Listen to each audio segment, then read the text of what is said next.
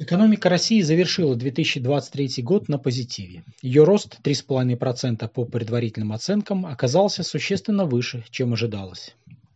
Но фаза восстановительного роста, по всей видимости, завершена. Теперь экономике предстоит искать источники роста в условиях жесткой кредитно-денежной политики, рекордного кадрового голода и геополитической неопределенности. На последнем в 2023 году заседании Центробанка Эльвира Набиулина заявила, что экономика не успевает за растущим спросом.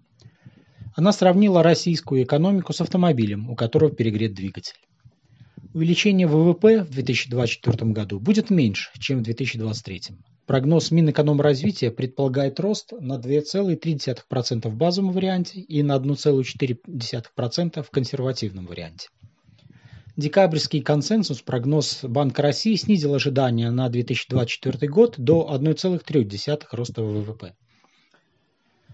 Международный валютный фонд прогнозирует рост российского ВВП в 2024 году на 1,1%.